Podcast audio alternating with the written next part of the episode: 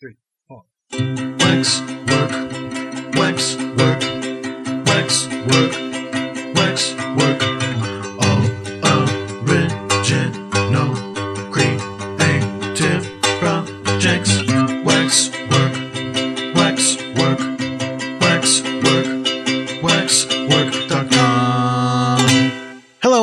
And Wax. My name is Jordan D. White. This is our 75th episode, and that is really exciting. Yay! Um, I didn't do any Waxwork theme songs last time we had a show, so this time I did two, and you heard one of them just now. I did the original Waxwork theme song on the ukulele with the guitar and me singing. So that's exciting. Anyway, I'm talking really fast because we have a very limited time on the show today because we have so much stuff. It's a really jam-packed show. For serious this time, just the shows alone, without any of the talking or any of the songs, came out to more than an hour of stuff. So you've got so much stuff, and I want to keep it relatively li- So what we're going to do is we're going to have everybody, uh, all of the hosts here have a die, and we're all going to roll off to see who gets to talk before each show. So uh, it's kind of a, it's kind of a quick thing. So we're trying to, like I said, I'm talking really quickly, and they can introduce themselves as it happens. Uh, but for now, the, it's Frank, Rory, Scape, and me, and we're all going to roll die, see who gets to talk before the next show. My name is Jordan D. White, and I'll be talking to you soon, I'm sure. But right now, we're going to roll. Roll, guys. Go, Rory. Hello, uh, my name is Rory St. John. I am a extra historian, and it is very good to be part of the show today. Before I get to the next part of the show, I do have to say one thing. Rory, I know, I know, I know, I know, I know. But I, I do have to say, um, thank you everybody for your help and the, uh, the, the, the Queen's Institute of Extra Historical Studies. I know everybody here cares very much about extra historical studies, so thank you very much for all of that. Things are going along quite nicely, and we are making quite a bit of money, and uh, we would like to make some more money. So please, if you'd like to send in some money to the Brooklyn Institute, I mean the Queen's Institute, ah, the Queen's Institute of Extra Historical Studies, please, you can contact me at castandwax at gmail.com. Normally, I do give out free extra historical readings. If you have a problem, you can contact us at castinwax at gmail.com. Send me your problems, and I will give you an extra historical reading for it. And if you like that, you know, you can pay me some money, actually, eh, because you liked it, or you can actually purchase one. Part of the proceeds will go to the Queen's Institute of the Extra Historical Studies, the founding thereof, you know, and there you are.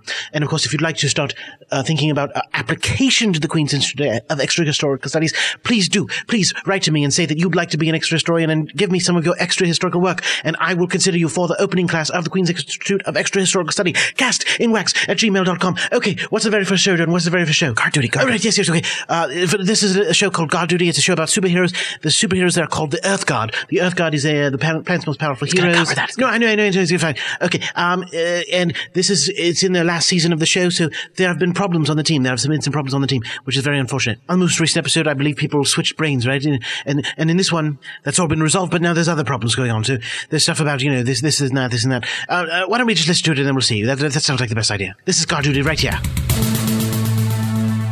The Earth Guard. The planet's most powerful heroes united in the common goal of protecting the innocent people of planet Earth and defending them from threats of all kinds.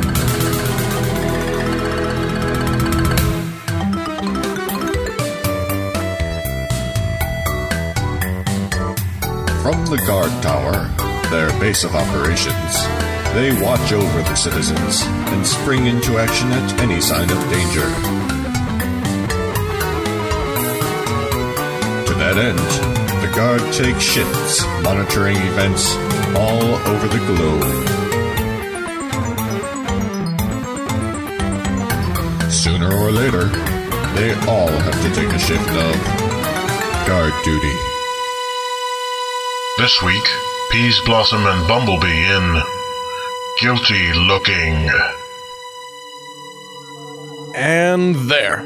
Done. That's our budget report for the year, and with an hour to spare, I couldn't have pulled it off without your help, guys. Thanks. It was our pleasure, Stallion. The Earth Guard's worth working for. Although, indeed, I would have much preferred the stallion do his job before 'tis late. well, like I said, I appreciate the help, Peas Blossom. I'm gonna go head out and deliver it to Todd myself. Make sure it gets to him on time. I'll speak with the both of you later. Have a good shift. Thanks, Stallion. Adieu, until we meet again, my friend.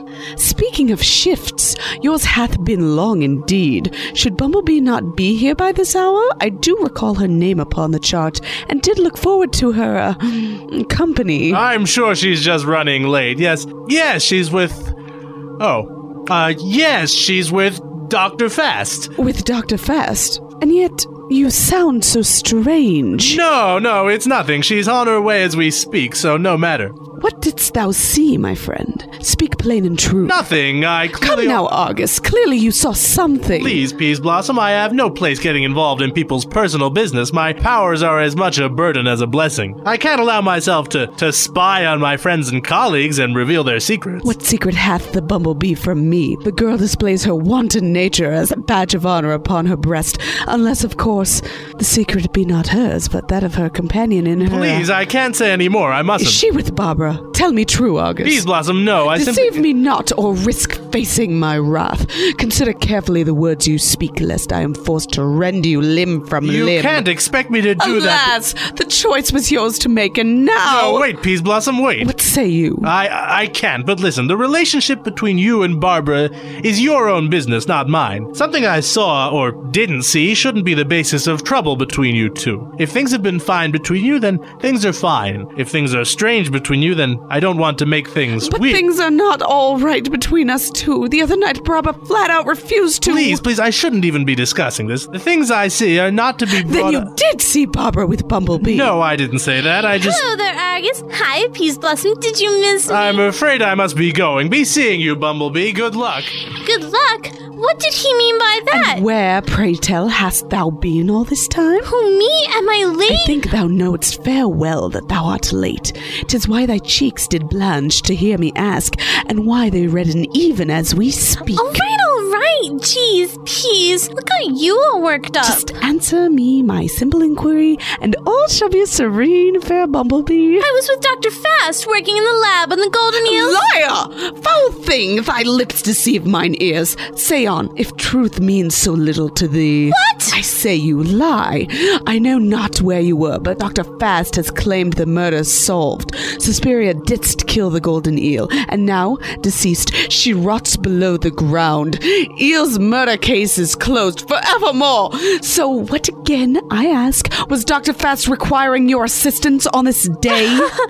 All right, you caught us. The truth is, Dr. Fast and I were being intimate. It was our first time together, so I couldn't tear myself away. I wasn't going to say anything for his sake, but More lies! Do not know the truth's embrace, woman? Having lain down with lies so long, canst thou not utter one true thing to me? what? I'm not lying. How now? She claims to speak the matter's facts. Let me make plain your statement, if I may. You claim that you and Fast were intertwined in intimate exchanging your fluids. We were making love. You know, like you and I have so Then many. deceive?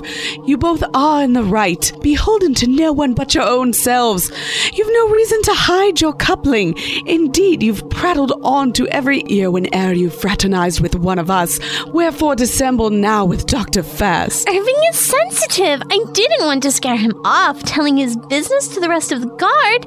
Not everyone is comfortable having their sex life spread around in the tabloids. How well attuned you are to others' needs. How sensitive to their feelings as well, and yet how willing to lie to my face. I'm not lying. I was with Dr. Fast, and that's that. I don't know what you're so suspicious of. Tis fair enough. With Dr. Fast. Indeed.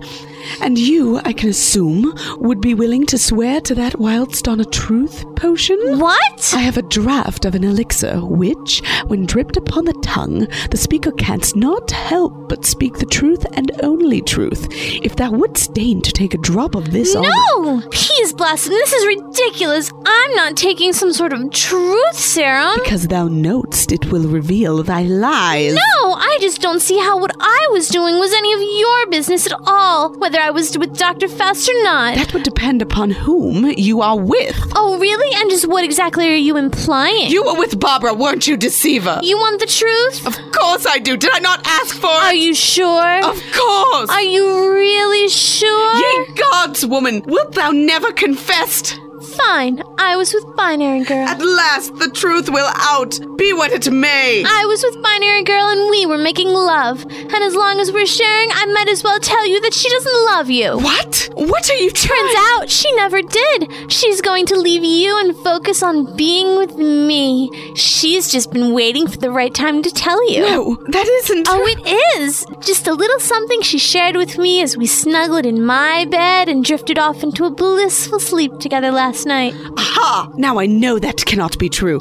Binary Girl was at my home last night. Oh, I know all about that. And about all the trouble you two had last night. Barbara refused to use her powers, didn't she? Well, yes, but how did you? You didn't even consider the possibility that maybe, just maybe, it was because she was already using them. What do you? She was with me at the time. She wouldn't split in two for you because she was already split in two.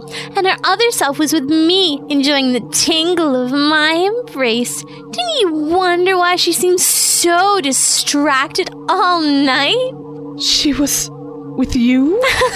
Oh, Peas Blossom, don't tell me you thought she actually loved you, did you? But she always says. Trust me, they always say that. It doesn't make it any more true. To be honest with you, from what I hear, the rest of the guard was always wondering what she saw in you. I mean, sure, you're pretty, but why would anyone want to be with a woman who is so full of herself as to actually say she was the most beautiful woman on earth? But I am the. There's most. actually been a pool going on about when she would finally break it off with you. I didn't join in since I had insider information, but if I remember correctly, I think Stallion wins. He'll be pleased. Stallion. Well, he has this month, so as long as this counts, he takes the pot. Broadwand will be sad a few days later and he'd have had it. Maybe I'll throw him a quickie, you know, as a consolation. the entire guard has been laughing at me. Well, I wouldn't say they were laughing, really. More like they don't have any respect for you and think that you're such a lousy person inside that no amount of exterior beauty could cover up your true ugliness. I'm pretty sure. Yeah, I think Mr. Fahrenheit said that. But everyone seemed to agree. Well, well, that's fine. I don't need the Earth Guard. I'm a fairy of the noblest birth. Banished, though I may be at this time, there is more for me in this mortal world than any girl or serpentine could hope. That's the spirit. We don't need you. You don't need us either. Just while you can, you wanton harlotress. You'll not have Peas Blossom to mock much more. Attention, guard! Peas Blossom speaks to you. This is my resignation from the team. Since you have not the decency in you to remain true to me, expect no less of me upon learning the truth of things. I shall away where none can follow me, as though you'd seek me out given the chance. I do expect to never see thee more, as you should all expect of me henceforth.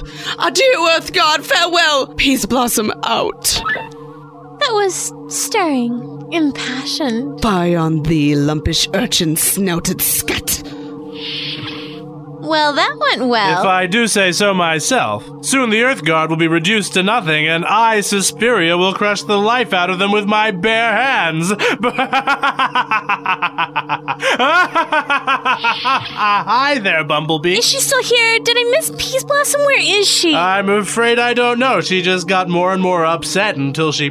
Well, you heard her. I think it had something to do with her and Binary Girl. if only I'd gotten here sooner, I might have talked her out of it. I'm sorry I was late. I was with Dr. Fast and I know, I saw. First time, right? that it was. I just couldn't tear myself away halfway through, you know? Irving is sensitive. So, how was it? Wonderful. I just wish I'd known you were watching. It would have made it even better.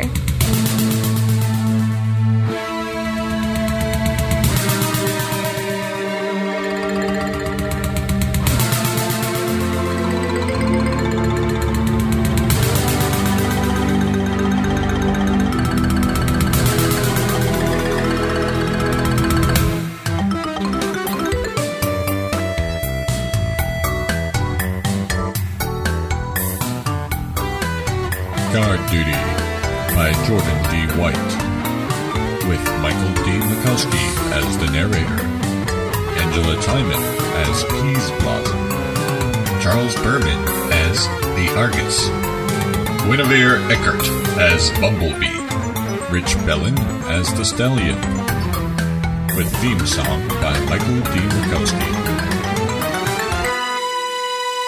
Okay, roll off. Scapey, Frank, roll off. You have to. You got the same book. Got six. Okay, Frank, go. Hello, my name's Frank Allen, and first of all, I just want to say, uh, don't give any money to the Brooklyn Institute. I mean, the Queen's Institute of Extra Historical Studies. Extra history is nonsense. And speaking of extra history being nonsense, um, I do want to introduce the next part of the show. Next part of the show is this day in history and where are they now in history, uh, what you're going to hear next is a bunch of lies. Well, I mean, frankly, there will be one true part right at the beginning where they'll say, here's something that happened on this day in history.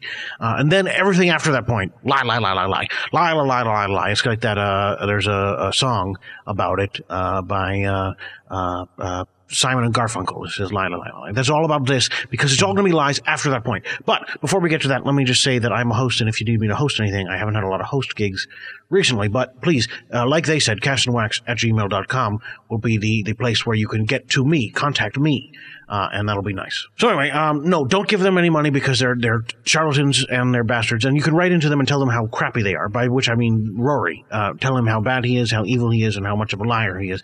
And if you'd like some examples of his lies, here we go. This is This Day in History, and Where Are They Now in History on, uh, this, uh, podcast. Here, go.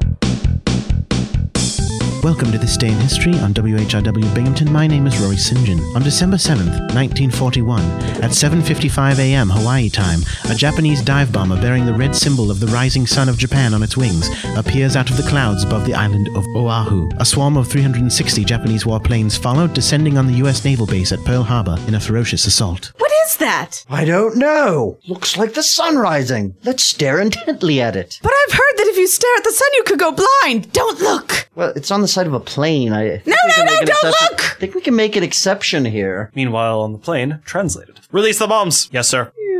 Boom. My eyes! I told you not to look. I'm sorry. Despite the confusion and mass amounts of bad information given at the Pearl Harbor bombings, it is actually true that if you stare into the sun, you will go blind. This is This Day in History on WHRW Binghamton. But let's take another look at that, shall we? My name's Rory St. John, and this is Where Are They Now in History on Cast and Wax. And much has been made of this kamikaze divine wind attack on the Pearl Harbor base. But the fact of the matter is, what actually happened was the Japanese bombers were sent across the ocean to bomb Pearl Harbor, not to crash into it. But since they were flying from the west towards the east, even though America's usually called the west and Japan is usually called part of the east, it's because, you know, they were crossing, you know, backwards around the globe. There's a, kind of a, a giant line on the actual physical surface of the earth that divides the east from the west, even though they're right next to each other. The point is they crossed that line and went from the west to the east. No, I mean from the east to the west, but they were going east, even though they were going west. Anyway, the point is, the sun was rising in the east, not the Japan east, but the east that was the direction east, which was the west, and they were looking into the sun as it was rising, is the point, because they were going towards the sunrise, you know, which rises in the east. You understand what I'm saying? They were looking into the sun as it was coming up, as they were flying towards Hawaii from Japan, you see, which is east slash west. And they all went blind, and the problem was they were like, oh, uh, we can't see where we're going, and they didn't realize that they were going downwards and crashing into things. That's that's what actually happened. Don't stare into the sun, because it can actually make you go blind. My name is Rory St. John, and this is Where Are They Now in History on Cast and Wax. All right, roll it off, roll it off. Escape, go! Okay, uh, but do do do do do. My name is Scapey. My name is Scapey. Uh, what am I doing? I don't even know. You gotta introduce the show. There's a show coming up. Okay. Um, uh, hey, so my name is Scapey. I'm a cat. Uh, I like to eat moist food. The show, I said the show. I don't know what the show is. I don't know what I'm doing. The next show is Tractor Fiction. Oh, okay. Uh, okay, so listen, let me tell you about something called Tract or Fix It, okay? Tractor Fiction is a part of the show where Frank Allen, uh, used to do it. And basically, first of all, people are talking about stuff like boring stuff, like, hey, did you know about Jesus? Well, hmm, it's true, for real serious. And then they're like, now do you think Jesus is true? And somebody goes, yeah. And somebody goes, uh, no. And then they're like, well, what do you think? And somebody else is like, uh, hubba hubba hubba dubba. The show. No, I'm just describing. That's not, that's not how you introduce Well, it's good enough. Okay, look. Tractor Fiction, they're like, like I said, they talk and then they talk some more. That's all the shows. Well, that, that's this shows. Well, anyway, look.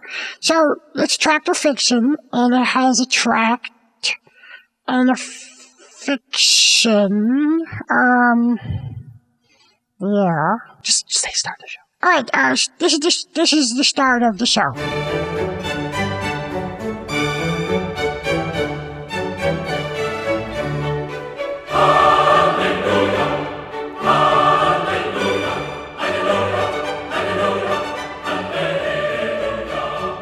Hello and welcome to Tractor Fiction. This is Frank Allen here on WHRW Binghamton. Uh, welcome to this episode in which we are going to do a terrific tract called The Bull. Um, and it is about uh, the prison system, sort of. Uh, it's about. I don't know. It, it mentions prison reform. Is it about prison reform? Probably not. But uh, let's get right to it and you'll be able to hear what it's all about. Once upon a time, in Blakefield Prison, a prison just like the one you pretend isn't just on the edge of your neighborhood, the state commissioner was holding a meeting with a brand spanking new warden. It wasn't going well. I don't like you, Blue Baker.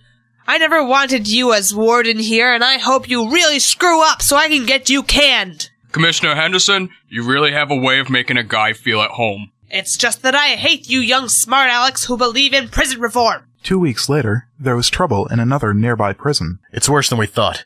The governor has called out the National Guard. 18 guards are being held hostage and at least 43 inmates are dead. They're burning everything they can get their hands on. The governor and commissioner were at a loss for what to do. Governor, are you saying the state prison is destroyed? That's right, Henderson.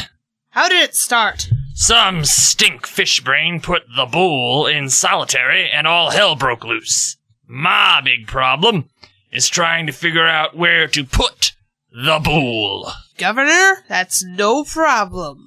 Just send him on over to Blakefield as a little test for that new warden. Ah, it's a fine idea, Commissioner. we'll see how long Blue Baker can control the bull. Meanwhile, over in Blakefield Prison in a completely unrelated scene, Warden Bluebaker was having his own troubles. Bodily troubles. Total coincidence. Hey, uh, what's the matter, Warden? Uh, I don't know. I've got a pain in my side, and it's getting worse. You better call me an ambulance. Don't worry, Warden. We'll take care of everything while you're gone. 28 hours and 13 minutes later, the bull arrived at his new home. So this is my new prison. Okay, give me the name of the shot caller. Prisoner who controls the prison population, the one with the power, so I can introduce myself. Things will never be the same at Blakefield again. God help us. As soon as the bull got into his cell block, the first thing he did was to pick up the current shot caller and hoist him overhead near the railings on the second floor. No, no, Bull, please, don't kill me. This is what happens to anyone who's not for me. Yeah! The prisoner landed with a sort of scrunchy squelch a thawk duck a pow sound and died immediately. Alright, listen and listen good. This is my prison. I run it. You live or die on my say so. I hate everybody and I'd love to hear men scream in pain. From now on, this is hell. If I hear anyone laugh, he's dead. Any questions? No, sir! Soon, the word got out. I sentence you to five years hard labor at Blakefield Prison. No! No, no, Your Honor. No, not Blakefield. Not that hellhole. Look, I'll die in there. Please, please. Your Honor. Anywhere but that place. Look, I'll go mad in there. I'll commit suicide first. Two weeks later, The warden's finally coming back to Blakefield today. Thank the heavens. Does he know what's been going on? No one had the guts to tell him. Man, when he finds out, it's going to hit the fan. and hit the fan it did. Just don't ask what it was that was hitting the fan. Are you telling me that three prisoners were murdered last night? I can't believe it. Why? Bull iced them because their girlfriends refused to smuggle in the heroin like he ordered them to. What? Who? The Fonzarelli is the bull. I want him thrown in the hole right now. It'll cause problems if we do, Warden. I'm running Blakefield, not the bull or anyone else. Do you understand? Yes, sir. You'll be sorry. The bull was none too happy with being put in the hole. Nobody puts the bull in the hole and lives. You're all dead, and your families too. I'll burn Blakefield to the ground. Warden Blue Baker will wish he was never born. What's this? Somebody loves me. Why, it appears to be a little comic book tract by Jack Chick, just like the ones discussed on the hit radio series Tractor Fiction on WHRW Binghamton. Aw, that poor kid. Two hours later, yes, i- it apparently takes the bull that long to read the tract, Jesus! Somebody bring me a Bible and a chaplain! and eventually, Here's the chaplain, Bull. Where you been for two days? I'm sorry, Mr. Bull. I was out of town. You little creep! Why didn't you tell me I was going to hell? Uh, um, I'm not sure there really is a hell. What? Don't you believe the Bible is the Word of God? I'm not sure. Yes or no, turkey? Uh, no.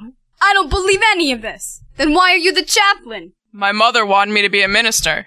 Man, you don't even know what's going on. Do you know who Jesus really is? Uh, he was a teacher. A really good man. You don't know nothing.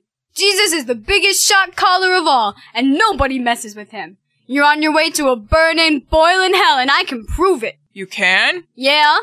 Jesus said, He that believeth in the Son hath everlasting life, and he that believeth not in the Son shall see not life, but the wrath of God abideth on him. The wrath of God means cast into the lake of fire, chaplain. What should I do? Look, it says, For God so loved the world that he gave his only begotten Son, that whosoever believeth in him, Jesus, should not perish but have everlasting life. It boils down to this. If you believe Jesus died on the cross to wash away your sins with his blood, and that he arose from the dead, then God will save you and take you into heaven. Man, don't you trust him like I did? A few days later, the warden got a call from his friend, the commissioner. Warden? Are you having any trouble at Blakefield?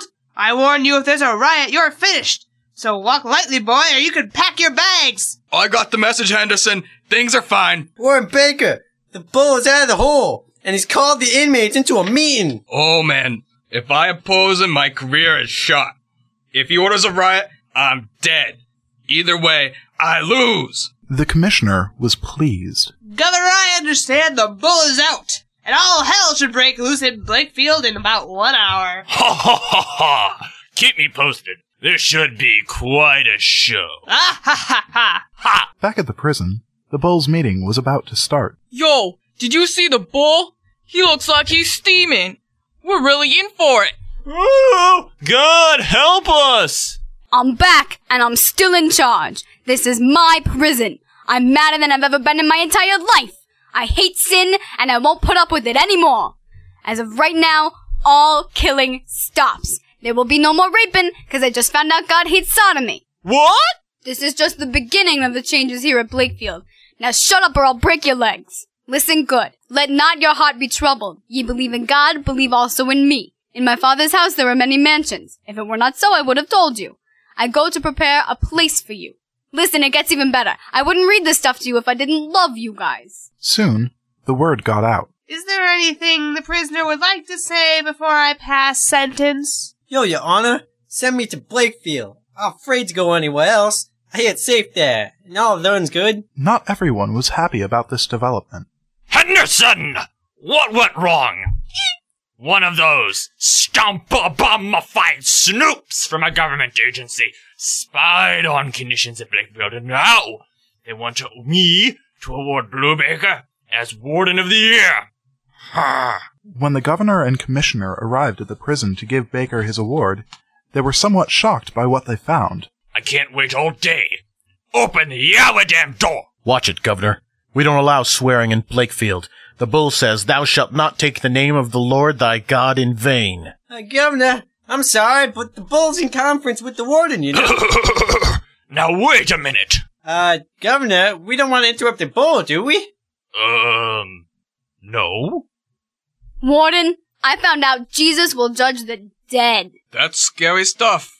Warden, you're a mess. You've got to get saved. If God replayed your life, you'd go straight to hell. What should I do, Bull? Let's pray and ask Jesus to forgive you and come into your heart. And when he finally got his award, I want to thank the Lord and the Bull for this Warden of the Year award. Oh, what about me? You ungrateful smegmonger! Watch your mouth, Governor. You're standing on holy ground.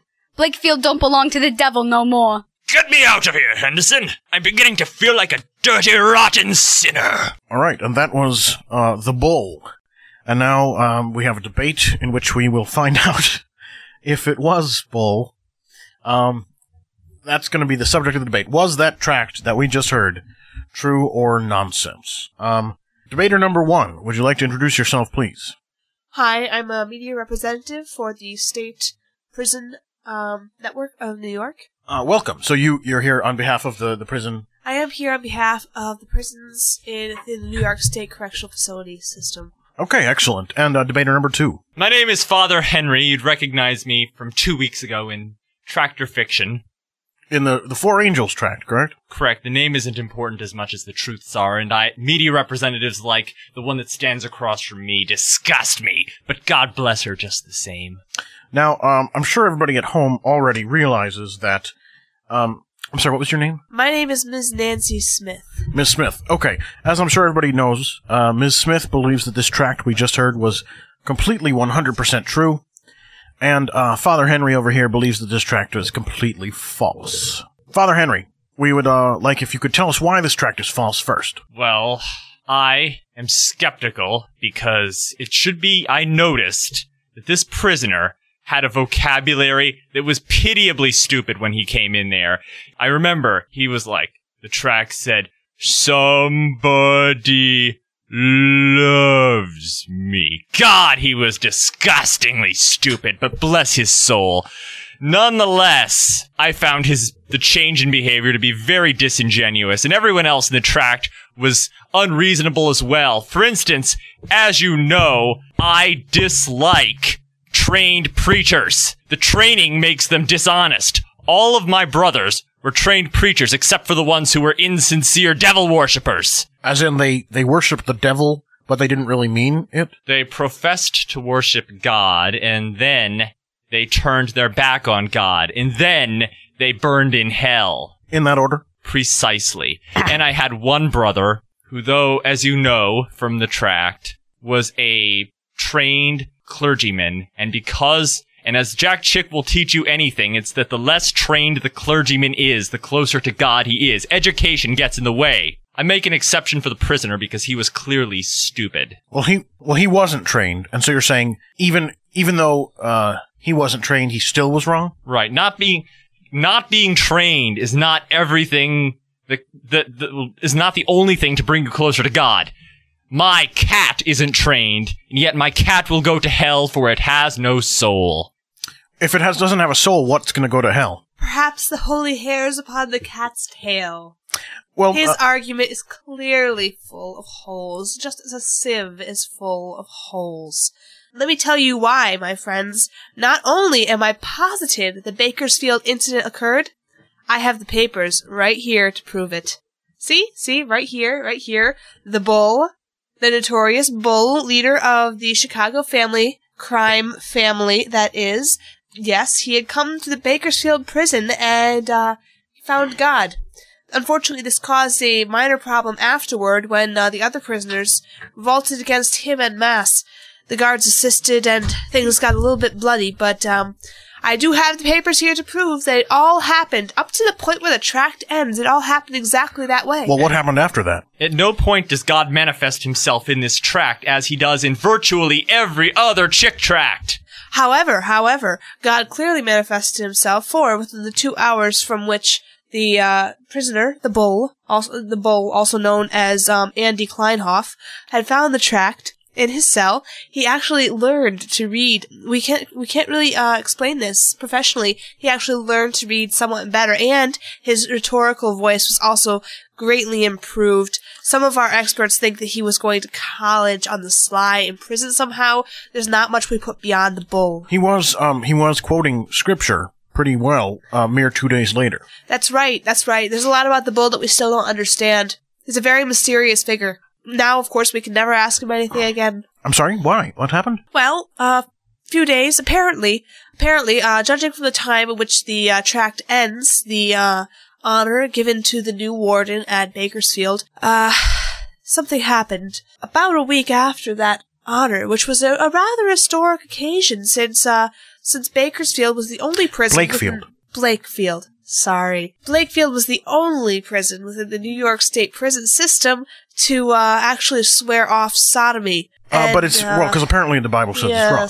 Now let me ask you this: So you you're telling me the factual events of this tract happened? The factual events, yes. Certain okay, but do you believe that? Omitted. But do you believe that the religious sentiment expressed is correct as well? Frankly, I think that is completely correct because on weekends I moonlight as an extremist Christian, burning books and shelling all uh, Muslim and Jewish facilities. I believe this is one way to make our world a better place. No, now On uh, that we agree. Oh, so you do agree? I was about to say, do you Yes. agree with this philosophy? You do. Oh, on on the religious opinions, certainly I am as much of a fundamentalist, extreme uh, religious terrorist as he is. I think there's a very good chance that she will not burn in hell for all eternity. But she's still wrong? She's wrong on this issue, and that may tip the margin. I'm telling you that all the events of this tract up to the end of this tract are absolutely factual. Afterward, they're, uh, well, let's just say the tract ended at a rather opportune moment. Now, Father uh, Henry, Indeed. I believe that is my you believe you do believe in uh, helping criminals come to God,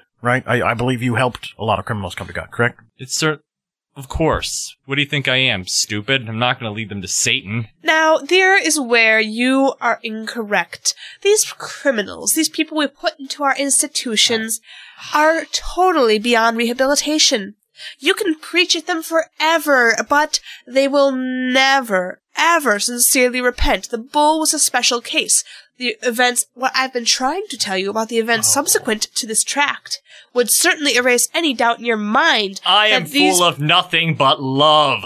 Preaching love, and I will preach and love until the day that life leaves my body. They found the bull in 16 different pieces across five different counties, and I don't care how you say that. Oh, that was because the bull is- was a liar. No, that is certain proof that all of these criminals will go straight to hell. Now, hold- uh, Whether or not they repented. Now we do have an expert here on the line uh, who wants to come on and say something. Expert, Hello, uh, hello. What's your name, please? my name is Stacy Garcia. Welcome. I'm calling from Blakefield. Oh, you're in the prison. I'm in the prison. Are you a prisoner? I am a prisoner. I thought it was a male prison. It is actually a co-ed prison. Oh. Um, which is horrendous as far as I'm concerned. never heard I was friends with the bull. You were. I was, and I am here to shed some light on the fact that this entire story has been blown completely out of proportion. Really? Uh, the bull, or so he was called because of his unfortunate size, um, was actually very, very gentle the moment he came into the prison. Like Ferdinand, Like, sure, who's that? the little the bull who liked the flowers. Yes, it was exactly. a children's book. Exactly. We could have called him Ferdinand had I known who Ferdinand was. He he did find God, but it was because he was so easygoing that when someone told him to accept God, he just did. So let me see. Uh, are you saying that he didn't rule the prison with an iron fist? Not at all. Everybody loved him. He ruled the prison with compassion. Our records indicate that the bull dismembered five people, poisoned three, and ran two through the roofs. Oh, excuse me here. Let me read it. Through the, the rafter roofs like warp through woof. Parts of this were written by victims of the catastrophe that actually survived. That explains the gibber. yes. There was a lot of gang activity in the prison and a lot of jealousy towards the bull. Um, a lot of gang activity that was blamed on him, and it was actually performed by the same people who eventually did kill him. Do you have any proof of this? I was You, there. a mere prisoner who is going straight to hell? Are you when get proposing? out? are you proposing, uh, Ms. Garcia, that this was some sort of a cover-up and conspiracy that Ms. Smith here is participating I'm in? convinced it was. There is no conspiracy. God is on my side. You're a media consultant. That's correct. Um, Who says that media is not God? And the media says you are damned. Thou shalt not worship false idols, media blasphemer. And as for the prisoner, God may love you. In fact, God does love you, but that doesn't mean I have to. God forgives. I don't. Now here's my And- question. I'm, I'm here supporting you, dude. Oh, here's my question. I understand, but the, well, the the thing the thing about your point that I disagree with now that I've said my piece, the records show you might have this mistaken. The crimes of his that weren't brutally premeditated were crimes of passion, not crimes of compassion. It doesn't matter whether or not the bull was guilty or innocent. There were he no is Going, he is going to hell because he is a prisoner and the media says so. Media is God, you blasphemer. Well, um, I I guess as a part of the media, I can somewhat get behind that. However, You bring tractor fiction to the masses, so there's, say, a 40% less chance of you going to hell. I've Well, worked it out. you are saved for a uh, one of the lower clouds, the squishy clouds in media heaven. You gotta swim a little bit, but you can still kind of float around. Excuse me, Mr. Allen? yes. My, my payphone's gonna run out, so is Oh. there anything else I, I can help you with? Yes. What did you say your serial identification number was? Uh, I didn't, and the payphone's running out. Bye! Oh, wait, Oh. wait, sorry. that call was a fake. Oh, we it was a lost her. fake, I tell you, a fake. That Bless was her no for prisoner. calling a radio show It was instead no of her prisoner. family or friends. That, yeah, that It is was a, an anti-media liberal, I tell you. She it had was a one liberal. call. She had one call, and she gave it to religious radio. well, maybe one call a day. Dirty, filthy liberals posing as as prisoners We to do- reform our. Well, we do have wonderful another expert, uh, one more expert on. So here we go. Uh, expert, are you there? Yo, Hey, who's this, please? Sister Mary Grace. Sister Grace, uh, good to hear from you. Well, I, I just wanted to say that I think that this is all bull. Because let me tell you, I spent 20 hard years in Attica Correctional Facility before I found God. And trust me, there, there was a godless place. No one, no one else believed in God. Now, I have a question about that. Uh, you were in prison. If there was a prisoner who was incredibly physically strong, who uh, could kill anybody easily, Oh, I could kill him easily. with his bulk. No, hold on. But this person's bigger than you, stronger than you, and this person said, "If you all don't believe in God, I will kill you." Would would that have worked? Would everybody in the prison have started believing in God? Most certainly. I mean, I, I believe in giving the beatitude with attitude. And I will take the Lady of Sario straight to your barrio. So, okay, so it, while it wasn't true for your prison, it could have been true. Well, yeah, I mean, yeah. Well, you okay? So, so you you called up and said it's not true, and then I said, "Could it have been true?" And you went, "Well, yeah, it could have been true." May I point out that aside from having a uh, s- uh, self-defeating argument here, this nun, this sister, is actually a man. You're, you know, I, I gotta tell you, Really? you're very, you're very untrusting. That's right. I've lived my life around prisoners, and I've lived my life around media consultants. I'll tell you, the harder of the two are media consultants, and that's why we get to go to heaven. Just just because I'm a man doesn't mean I can't pray the rosary in hosiery. That's sick. You're going to hell. I think rhyming is evil. You're going to hell. Well, apparently you are going to hell, so uh, it's kind of universally decided. But uh, thank you for calling. I do appreciate it, sister. He's a crossdresser. I'll pray for his soul. We don't like do cross-dressers here. All right. Well, we do have time now for the final arguments. All right. Uh, closing arguments. Uh, Father, why don't you begin? Even though I hate all of you, I invite you to soup nonetheless afterwards. Uh, what kind of soup? Chicken noodle soup. Excellent. All godly ingredients from a, from my church garden. But first, I must correct your mistakes that you're all making. This tract simply doesn't make sense. What we have is corrupt earthly officials who have no right lording over anyone when in fact God is the ultimate lord of everyone. Bossing over clergymen who don't earn and have never earned the right to preach God's wrath, preaching to an insincere, lying prisoner, talking to gullible sheep prisoners who are led around by force! This tract is false. Very compelling. Um, and enjoy the soup afterwards. Thank you. Thank you. Uh, Miss Smith.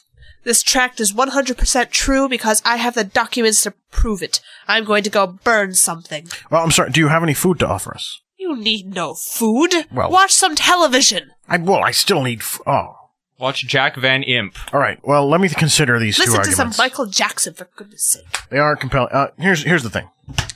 Uh, I got to tell you, of all uh, of all your both of you had pretty uh, interesting arguments that were compelling. However, By interesting, I mean right. on- well, that's possible, but only one of you was able to produce documents to back up your argument, and I got to say that convinces me. That puts me over the edge. So, uh, Miss Smith, I do Yes. think it seems that this tract was true. Uh, what was his name again? The, the bull's real name? The bull's real name has been lost. You lost the paper? Yes, I burned it. I Well, told you I was going to burn oh, I thought you were kidding. That about shows that. how good those documents No, no, documents no. were. Uh, well, they were good for kindling, apparently. But um, all right. Well, you I- did win, though. Anyway. Well, I will. Thank you. I will pray for you anyway, even though this increases your chance of Pray going to in hell. vain, preacher, for television will damn you to hell. No, And I have been ignored many times in my life, and I've always triumphed. awaits I've triumphed over my stupid blasphemous brothers. I will triumph over you at some point. Keep talking. You can't get airtime except on cable. God access. bless you. do we do we still get the soup? Yes, you do. Okay. Thank you. Excellent. Um, thank you for listening to Tractor Fiction. I hope you've learned something about uh, the jail system and whatever. And uh, have a good night and have a good day before that and after. Goodbye. This is Frank Allen on WHRW Binghamton.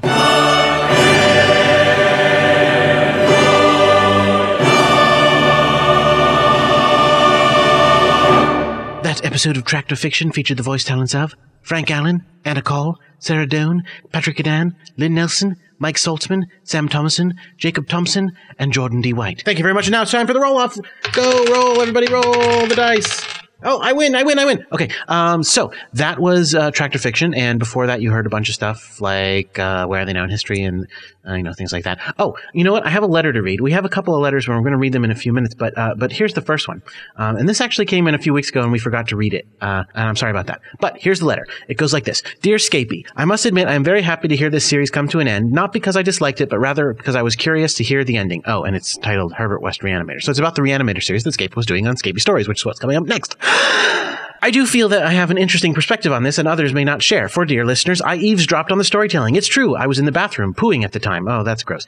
Uh, for you see, my boyfriend Daniel and I were in town for a wedding and we got to spend some time with Jordan. This was, however, the same day that Thomas Alva Edison stopped by to listen to the final installment of Scapy Stories, retelling Herbert West Reanimator. So while Daniel read in a corner, quietly and patiently, I was in the other room doing my business as Scapy and TAE, which I guess stands for Thomas Alva Edison, went at it intellectually. Not wanting the conclusion to be ruined for me, I tried my best not to listen. However, snippets here and there still penetrated my ears, and let me tell you, the complete story was not what I was expecting. I thought we were in Egypt getting chased by mummies. While not far from the actual story, it still makes a big difference, I would say. I also thought the big reveal at the end was that the narrator was Herbert West in a Tyler Durden sort of way. Anyway, I thought you might find this little anecdote about the six part story interesting and amusing. I'm not going to lie, I liked having Scapy stories being told in a more serial manner. In the future, please do something more along these lines.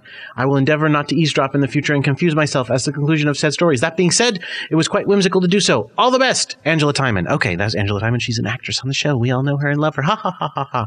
Okay, uh, so anyway, that was about uh, Herbert West Reanimator. That's the six part story that Scapy's ending. Uh, but now we're going to get to the next Scapy story, and is it the start of a new six part story? No, no, it's not. But it is a special one. Why? Because it's not just a story, it's more of a Scapy movie. Uh, he's going to be talking about a horror movie. Well, that sounds really exciting, doesn't it? Yes, yes, it does. Okay, here we're going to get right to it. This is Scapy Stories. Go! Scapy Stories.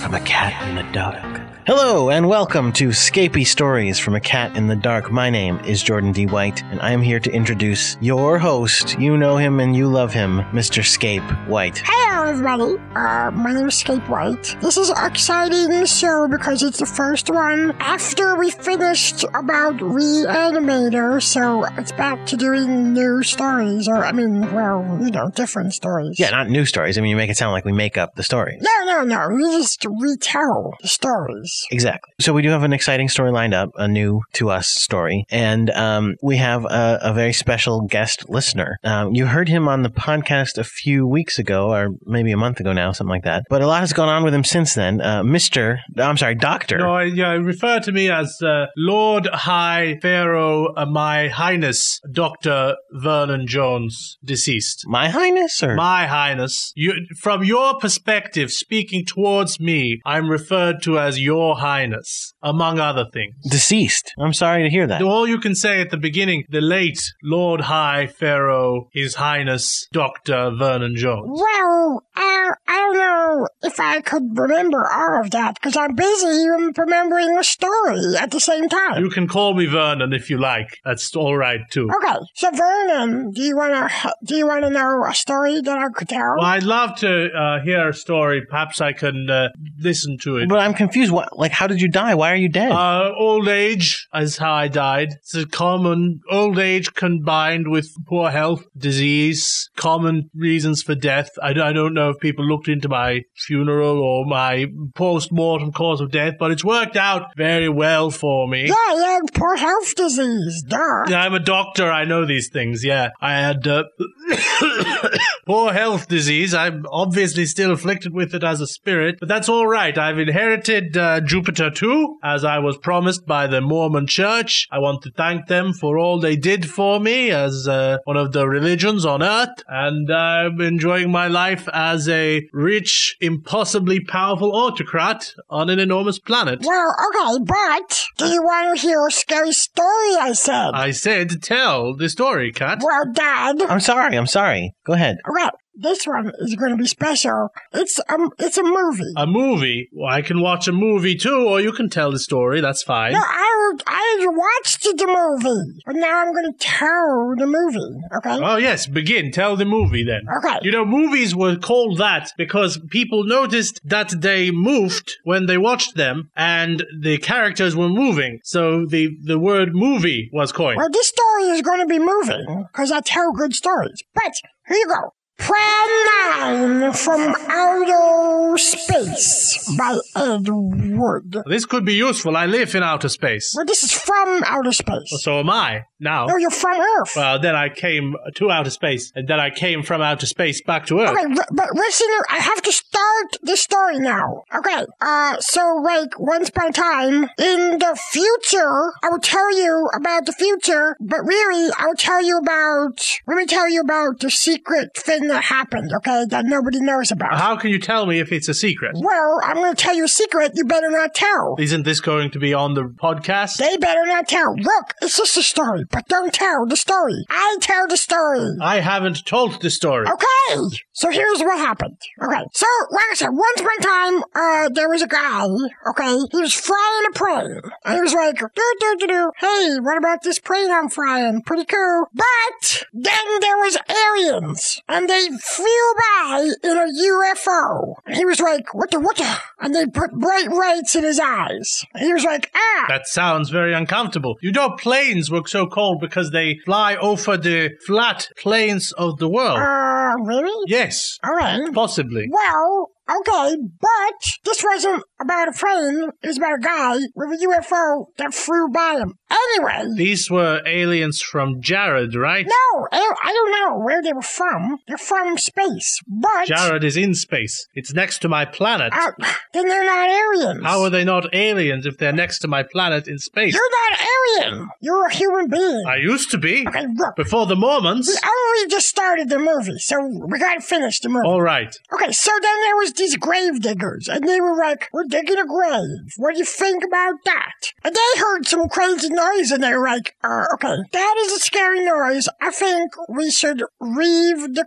Cemetery. But when they started to leave the cemetery, a zombie girl came and got them. She was like, I will kill you. And she killed them dead. That's, that was a very interesting story. I'm glad I heard that. I'll uh, remember not to dig any graves. No, that's just the beginning. Oh. That's the opening scene, because then we get to the serious part. So there was a guy. First part didn't sound very funny. But there was a guy, okay, an old man, and he was sad be- because do you know why? Because his wife was dead. Well, that's all right. She gets a planet. No, because here's why she wasn't on a planet. I mean, she was on a planet, but the planet she was on was the planet Earth. But she gets another one after she dies. No, because remember when I said there was a zombie girl? Do you remember? Yes. That was her. Oh, well, why didn't she get the planet? What happened to the rest of his wives also? Well, that was uh, he only had one wife. Poor but guy. let me tell you what happened. He was like, "Okay, I'm sad because my wife is dead," and he didn't know his wife was a zombie. So he was walking down the street one day, and he was sad, and he got hit by a car and he died. Well, then he gets his own planet, right? And he can bring his wife over there if she doesn't want a separate planet. No, because he became a zombie too. Something's gone wrong with the planet's distributors. Well, yeah, but let me tell you. But before he was a zombie, people went to his funeral and they were like, "Oh, he was very sad." But then they see the grave diggers that are dead, and he's they're like, "Oh crap! Call the police." The police come, okay, and then the detective comes, Detective Cray, and he's a big guy, and he's like, "Oh, I'm Detective Cray." Blah, blah, blah. Ma, ma, ma. All right. Yeah, uh, basically, he just is a big guy, and he's like, hey, what's going on here? Is there dead guys? And they're like, yeah, there's dead guys. Those grave diggers are dead. Well, good for them. I mean, uh, I'm enjoying being dead very much. It's uh, a wonderful thing. So I, I recommend to all the listeners being dead. Uh, you get power, glory, uh, infinite wives, uh, planets. It's always good. So uh, it's a happy story so far. well, maybe her. Maybe they didn't have planets because they weren't Mormons. Why not? That's just stupid. But they're not. So here's that's why. So so Inspector Cray is looking around, going, "I will figure out what killed these guys, I guess." Uh, but guess what? The, Inspector Cray died too. Yes. Ah, well, I'm very good at predicting these. Uh, He meets the girl zombie and now the old man zombie, both. And they were like, kill you, kill you, and they kill him. so far, this story doesn't seem to be going anywhere. All the characters are dead. well, there's more. There's more. Because you remember the guy who threw the Yes. Okay, so he was like at home with his wife. And they're sitting. Which, which one? No, he only has one wife. Right. Okay. And they're sitting around watching the cemetery, going, look at the cemetery, it's pretty. Do do do do do. Well, that's a normal occupation. Yes. And he's like, uh, let me tell you a story. Did you know that uh, cemetery comes from the, the name of the cement used to make the gravestones? Is that true? No, I'm not sure. Probably. Okay, well, that's fine, but that's not what he tells her. He tells her, hey, hey, do you want to hear a story? I saw a UFO, so what do you think of that? And she's like, well, maybe. And he's like, but you can't tell, it's a secret. Remember I said it was a secret? Because the army made me say I wouldn't tell. But I would tell you, I think that all the weird stuff at the cemetery with cement is connected to this UFO. They probably didn't want the people to know from the aliens that they could uh, get their own planet as soon as they died. The aliens come, kill the people, then more planets, more aliens. Because everyone who dies gets their own planet. It's a very simple film. And so then basically time passes, all right? And more spaceships are coming and people are seeing them and the, the military is shooting at them and it doesn't stop them. And uh, wh- why is that good? Well, the aliens, they may as well come from my. I, this may be a story about Jupiter too, for all I know. Besides, the more people that die, the more fellow planet rulers I can. Uh, I mean, it's a happy story. No, they're not Mormons! Oh. No planets! Well, they should be converted before the story's over. It's not over! But to convert them then. I can't do it! It's your story. No, I saw the movie, but I Oh. can't tell you how it ends until we get to the end. Okay, good cat, good cat. Calm down. Let's hear the end of the story. We're not at the end of the story yet. The middle, maybe the beginning-ish middle. I meant the rest of the story, the continuing of the story. Let's hear. it. Okay, so the aliens that got shot at by the military, they go back to the space station and are like, okay, uh, other alien dudes, we're back, so let's get all set. And they go to their commander alien, his name is Eros, okay? Eros was a uh, Greek god uh, known for uh, eroding many things, wearing them down. That's uh, No, not this guy is not a god, he was an alien. He's, same thing, really. No, no. This guy's like, they go to him and they're like, so we tried to get in touch with the, the people and they were like, no. And they shot us. So what do you think? And he's like, well, you gotta make stuff happen. And they're like, okay, well, tell you what, we're doing plan number nine. What do you say? And he's like, oh, when you bring back the dead people. Yeah, yeah, yeah, yeah. Okay, do that. But make sure, uh, you do, you, you win this time. And they're like, well, we will. and then they fly to Earth, basically. The, the dead people just on other planets that they have? Why do they have to bring them back? No, the dead people are in the cemetery. I'm a dead person. I'm still around. No, you're a dead. I don't. I don't know how you work, but I'm saying that there are dead people in a cemetery. Okay, do you know? Yeah, that's what they put the, the bodies. And they bring back the bodies to life again. I just did a whole story about bringing bodies back to life from death. I heard you. Yeah. Okay, it's like that, except no juice. I they're no juice. They they don't believe in Mormon. They don't come back to life. They don't get their own planet. Poor people all to convert. No, these they don't get their own planet, right? So that's what happens. No juice. There's no juice. In the whole story. No, but they come back anyway. The Jews come back. What? No, there. I said there's no juice. Who's coming back? But the dead people. But okay. So okay, so listen, the pirate is going to go away on another flight, but he's like, "Listen, honey, my wife, I'm scared that these UFOs are going to come get you, so I want you to be careful." And she's like, "Ho ho ho, nothing is wrong." His wife is Santa Claus. No, she's just like, tee hee, that's fine. Everything is, I'm not gonna get kidnapped by aliens. Come on, that's serious. He only has one wife. He should be careful with her. Well, he was worried about her, but she was like, no, no, ha ha, ho ho, hee hee. So he's like, okay, I gotta go, but you be careful and, you know, lock the door or whatever. And she's like, okay, whatever. But guess what? I'll tell you, uh, at the nighttime when she goes to sleep, in comes the zombie of the old man. He's like, I'm gonna get her. What do you think? Well, he only had one wife when he was alive. Probably wants another now. Well, he was going to try to get her, but so she runs, and she runs into the cemetery. Then out comes the, the zombie wife. The cemetery's a good place to hide from zombies. Well, it wasn't because that's where they were. Oh, good, that was sarcastic. Oh well, it, but it wasn't. Right. Okay, so he also, and then also comes Inspector Cray Zombie, or zombie, and they are all chasing the wife, not the dead wife, the living wife. And uh, so, but then she gets away, so that's good. Good if she's not a Mormon. What? But why is it? It would be. It's good anyway. If she's a Mormon, she gets killed, then she gets a planet. Like me. I don't think that you want all Mormons to die, do you? How else they get the planets? You hate all Mormons. No, they're, they're, they go right. They got planets and coming to them. It's got to be alive first. It's chore, I tell you that right now. Well, If, so if you ask me, kill all the Mormons. so you say kill all the Mormons. Yes, they, I'm sure they'd agree with you. Okay, well, that's not about this. This has zombies. And so the zombies all go home and they're like, what we missed her, oh well. And uh, then when the pilot gets back, him and his wife are at the police, and the police are like, hey, what happened with, uh, with zombies and aliens? we think? And they're like, well, they chased us. So, and while they're getting questioned by the police, the zombies come again. and he has to, the police has to shoot at the zombies. And the zombies are like, we don't care if you shoot at us, we are zombies. And so they, they try to kill everybody. And they have, the zombies also, by the way,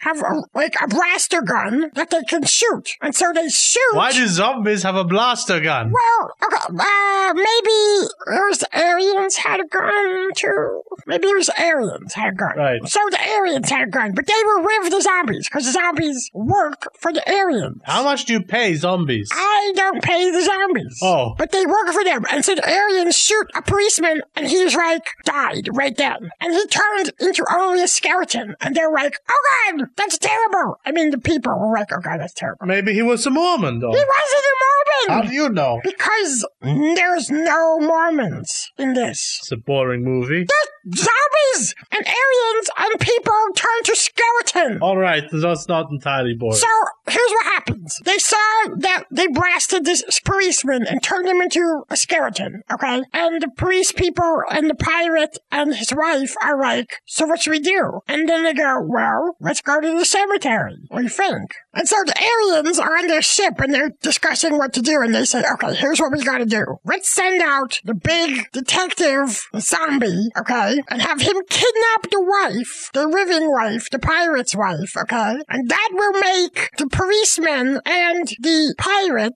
come to see us because we've kidnapped the wife. What do you think? And so they do. And the detective zombie is like, I'll get the wife. Blah, blah, blah, blah, blah. Meanwhile, okay, the people are like, hey, uh, what's that over there? Looks like a spaceship. And so they start going to the spaceship anyway, okay? So they were gonna go there anyway, but the detective zombie doesn't know. So he's like, I'm still gonna kidnap the girl, I don't care. And so he kidnaps the girl and kills or knocks out the cop who's with her, okay? But the, the, the pirate and the other cops are already at the spaceship. Why did they get to the spaceship? Because they just walked to the spaceship. Oh. And the, the guy, they don't even have the girl yet, but they're already there. And so the aliens are like, okay, come on in, go ahead. And they're like, what, what are you doing? Why are you trying to kill people?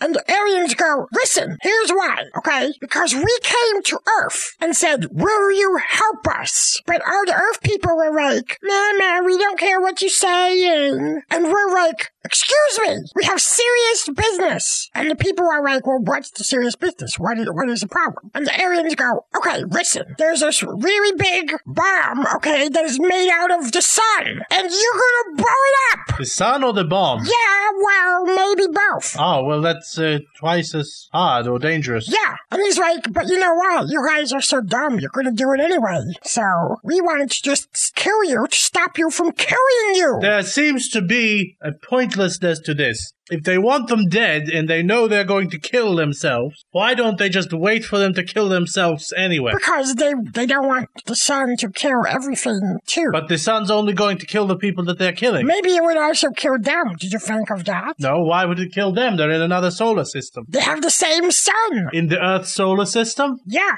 That's the Earth is the only planet in that solar system with life on it. There's some unfortunate dead Mormons got control of the other planets without life. It's very boring for them, but they're the only people on them. Well, maybe not.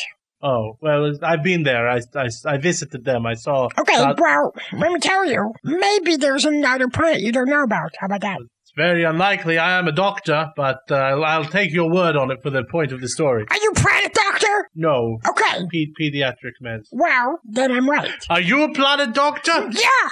Oh, well, I'll, yes, all right then. Scape, you're not a planet doctor. There you are. You see, you're not a planet doctor. Well, I might as well, because I know the story. Well, I- then I might as well be a planet doctor. But I know the story.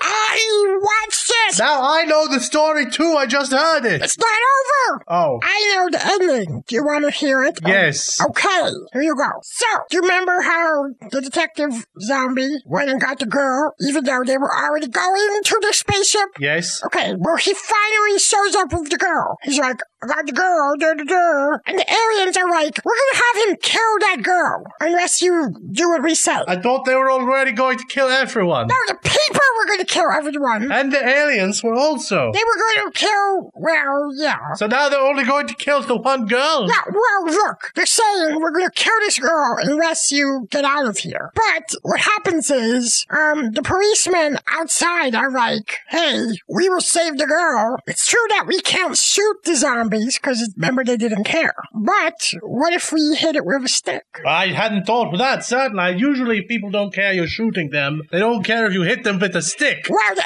alien is like, uh-oh, he's gonna hit it with a stick. Well, it's, maybe this bomb that the aliens are afraid of is also a stick. I might as well be a stick doctor. But no, no, no. He's like, listen, the alien is like, they're gonna hit him with a stick. I'm going to stop controlling the zombie. Let him do what he wants. And they do. And the gets to go free. But then the alien is wrestling with the pirates. They're fighting. Punch, punch, punch. And There's pirates in this movie? no, the air, the airplane pirate. Sky pirates. No, the guy who was fighting the plane at the beginning. Right, the pilot. Yeah. All right. He's fighting aliens. And that's when the fire starts to burn. But then the humans run outside of the spaceship, okay? And then, uh, the spaceship takes off. But guess what? It's too late. It's already on fire. And so aliens are on a spaceship and it's, it's on fire and it blows up. And then when the spaceship blows up, all of the zombies turn into skeletons. They rotted pretty fast. Yeah, and that's the true tale of what happened. The end. What was the spaceship made of? What? Most spaceships are made of metal. No, this one was not made of metal. Or maybe it was. What do you think? Sure, metal. Why not? So how did it burn? There was some paper. This story doesn't make any sense. Look, do you ever look at a wall? Do I have to look at a wall? Yeah. Sure. Well, sometimes they put wallpaper on it, okay? That's the truth. Yes, I have seen wallpaper. So maybe they had a metal spaceship with wallpaper. All right, I'm going back to a world that makes sense. Jupiter 2, where I am the pharaoh, a word derived, I'll have you know, from the ancient Egyptians because they were so fair. Oh. Where there is nothing about people who come back to life who don't get their own planets, nothing about spaceships that burn up, or people who threaten to kill each other because they're about to kill themselves. This story blatantly anti-Mormon. Wait. I have a question. Yes. Well, I have two questions. Question number one. What about the women? They don't get their own planet. No. So where are the women? Well, some of them on my planet. Then you don't get your own planet. Yes, I do. There's women on it. I'm in charge of them. Yeah, but you don't get to be on it by yourself. I don't want to be on it by themselves. I want to have my uh, women uh, concubines. Well, what if you want it by yourself? Then you can kick them out. Where do they go? Somebody else's planet or out into space to freeze or something. I don't believe it. Well, I do. I was just there. I can kill you and bring your spirit back. No, I'm not a Mormon. Also, you have to share your planet with women, so.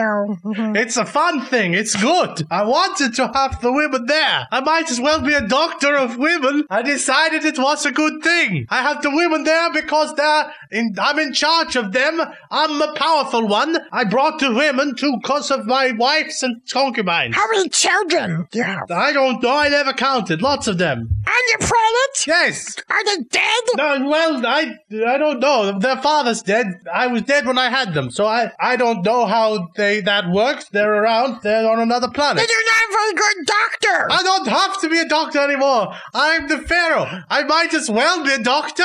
What does it matter if I really am a doctor? All right. Question number two. Do you want to hear a scary moral or what? What? Do you want to hear the scary moral or what? Yes, I would love to hear the scary moral. Okay, the scary moral of this movie is. Don't die before you convert to Mormonism, or you won't get your own planet. No, that's not what I said! That's what I said. That's not the scary moral! I might as well be Dr. Moral. Dr. Morrow? You're not a doctor. You said you don't get to be a doctor anymore, so. Hmm. I get to be doctor. Whatever I say is true. If I say I'm a knight, I'm a knight. If I say I'm a doctor, I'm a doctor. Well, can you say you're alive? I can say it. Is it true? No. The scary moral is aliens make zombies. For real. So, that's why you really should be careful. I don't need to be careful. I'm the pharaoh of a planet. All right, well, listen. Let me tell you. What happens to you if aliens come and bring your wives, your wives back to life? That's a problem for me. Yeah. All right, good point. So, did you learn lessons from this movie? Yes, watch out for aliens taking my wives away. Yeah. Or you could get hit by a car like that guy. I wanted, yeah. No, not if you wanted. If you didn't want it. Did that too. Thanks for the Scapey story, Scape. You're welcome. Well, thank you for listening to it. Um, I Sure. guess you're headed back to a planet now. Yeah, I'm just going to fly back uh, any moment now. You f- you fly? I'm a spirit. I I just fly through the space. Yeah. Okay, you look like a guy. Yeah, well, that's the way it works. Have you ever met any